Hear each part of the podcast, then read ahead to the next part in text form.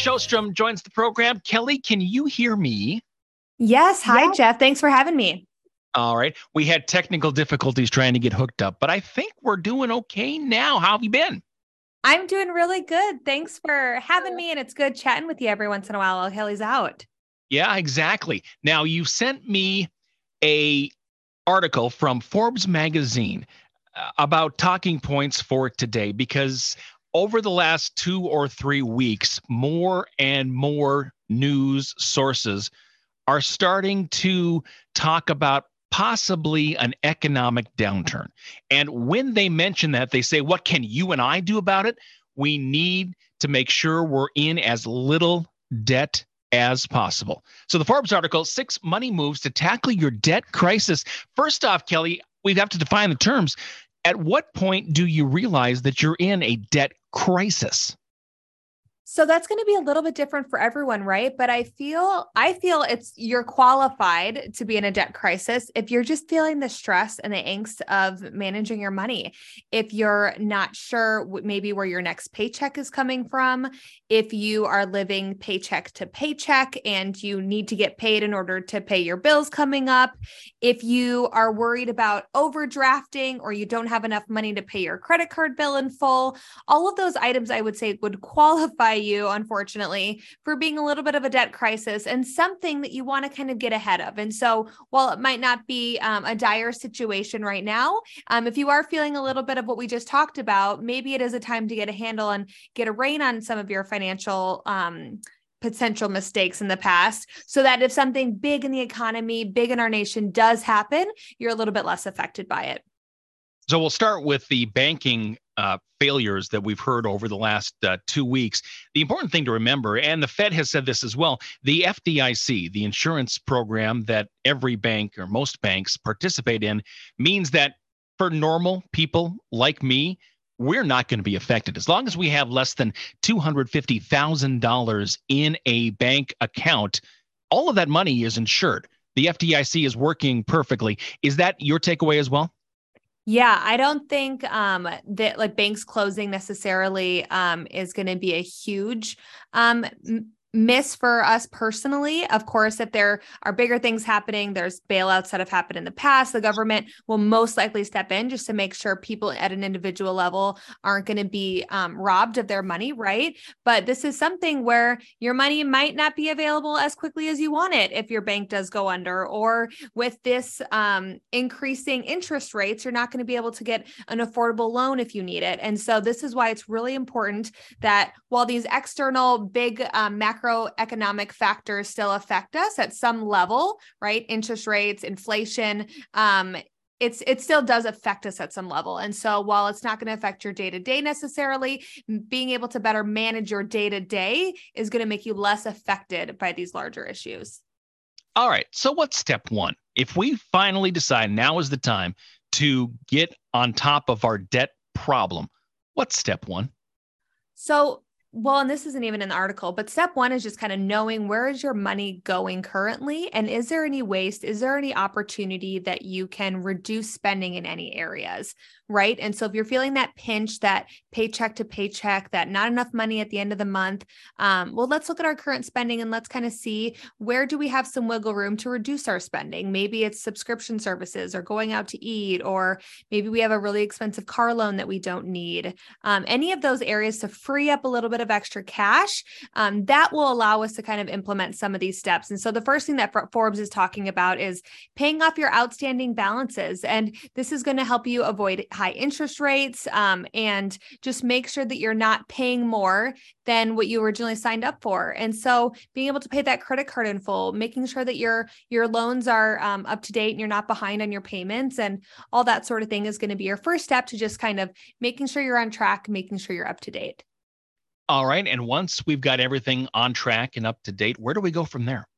This is where the fun part begins, Jeff. This is where we can talk about maybe maybe doubling up on our payments, or if not doubling up, paying extra. Right? There's a lot of good tools out there mm-hmm. that'll help you figure out when you can become debt free. Debt Payoff Planner is an app and a computer um, software system that I really love to use, and it'll tell you when you'll become debt free on your current payment plan. So if you see you're going to be debt free in 10 years with your minimum payments, maybe you want to start paying 20 bucks, 50 bucks, 100 bucks extra each month, and you can actually become debt free quite a bit sooner. And so paying extra on our debt every month is going to be really important to realizing that this is um, the sooner we pay off our debt, the sooner we can free up that cash to be able to go towards other things. And maybe the other things is paying off other debt. Maybe it's going to be saving up for um, helping our kids go to college or ensuring that we can go on vacation every single year. But the what I think about debt is it just robs us from cash that we could have today, right? So we are all hardworking people, and um, it takes a lot of effort to make our money. And so why spend it going towards debt and interest payments when we can actually be using it for a little bit of a better quality of life? All right, now let's take a, a little trip off topic. Uh, in the newsroom here at WJON, uh, we were at a seminar this morning at St. Cloud State University where an economics professor was talking about the state of the economy here in St. Cloud. And he brought some very interesting points up, basically saying that in order to be able to live in St. Cloud, you need to have a salary that's north of $19 an hour. And in order to afford a medium range house, so a $330 to $350,000 home here in St. Cloud, you need to have a household income of roughly $80,000 a year, which is substantially higher than the average household income in St. Cloud. So, where do I go with those two divergent sets of information? We have you saying that I can work my debt. I can start to get ahead. I can start to do a better life. And then we have reports coming out that, well, the deck is stacked against us as housing, our primary driver, is too high, and employment, how we make our money, is too low. Yeah, and this is something um, Dave Ramsey talks about this quite a bit, and um, everyone can have his, their opinions on Dave Ramsey. But one thing that I really like that he says is, uh, at the end of the day, this is just a math problem, right? And so it doesn't matter because um, we hear a lot. You know, St. Cloud is a relatively affordable city compared to San Francisco, New York, Chicago, right? And so at the end of the day, it doesn't matter where you live, it doesn't matter what job you have you just have to make the math work. And so, whether we're in a really expensive city or really cheap city, being able to mo- um, monitor and take control of how much personal debt we have, what our monthly expenses are, those are things that are in our control. And so, if you're living in St. Cloud, Minnesota, and you're one of those people that are like, I don't make $80,000 a year and I can't afford a $350,000 house, um, then unfortunately the answer is you can't afford a $350,000 house. And so then it looks at, well, what, what are our options? We're not giving up here.